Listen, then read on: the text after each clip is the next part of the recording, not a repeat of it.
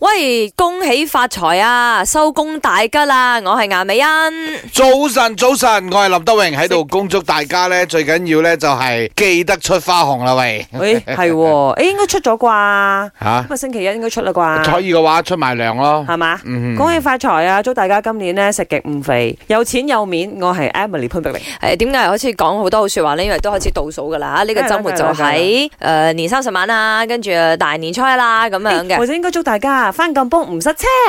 啊有啲難誒啊呢、個可能性有啲難啊 啦，唔識車你就驚 我，有冇？唔係你揾唔同日子啦，先即係有成個今日開開始應該有人可以翻嘅哦你啊啦，諗下講真嗱，我哋星期日就係年初一初一啦啦，，星期六咧就係除年三晚除啦，夕除夕，嗯星期五咧就係年廿九，嚇我相信好多人咧都放咗工就翻哦嘅，所以今年係有年三十嘅。係有啊年三晚嘅哦，嗯。嗯 OK 因為過去嗰幾年都係年廿九啊。係跟住我啲 friend 同我講，因為我年廿八咧仲有個美牙同哦其中一間公司。 OK，哇！跟住我，哇，哦兄弟你保重啊，翻怡保啊，恭喜你！佢 就塞翻六七個鐘佢就閒講地啊你啩。最好就凌晨出發啦，係啊咁咯樣嗯哼，哦，你估淨係得你凌晨出發，係其他人得你一個識咁諗。咪係啦，啊不過我哋今日問下大家呢、個星期啦，咁你係屬於最後衝刺嘅嗰班朋友啦，定話是係已經開始收工過年嘅呢？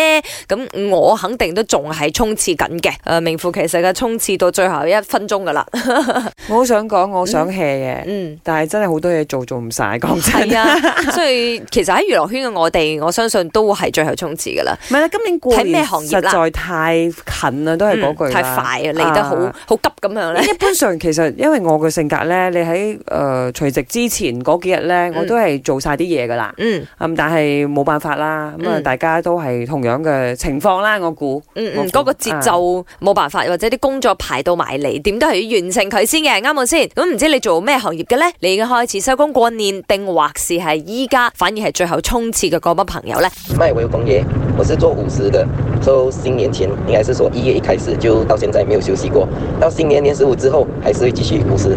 我係做住有師嘅，因為我哋華人同胞較少，所以我哋假期你幾時開始放都得。我本身係廿九開始放。誒、啊關於 bonus 咧，因為係跟住公司嘅財政年度嘅，所以啊、新年前係冇 bonus 嘅啦，但係薪水會喺新年之前就放俾大家嘅。我是做服务业的，我年三十也在做工，年初二就开工。至于 bonus 呢，老板就说要看 KPI，然后也要等三十号出粮才懂有没有。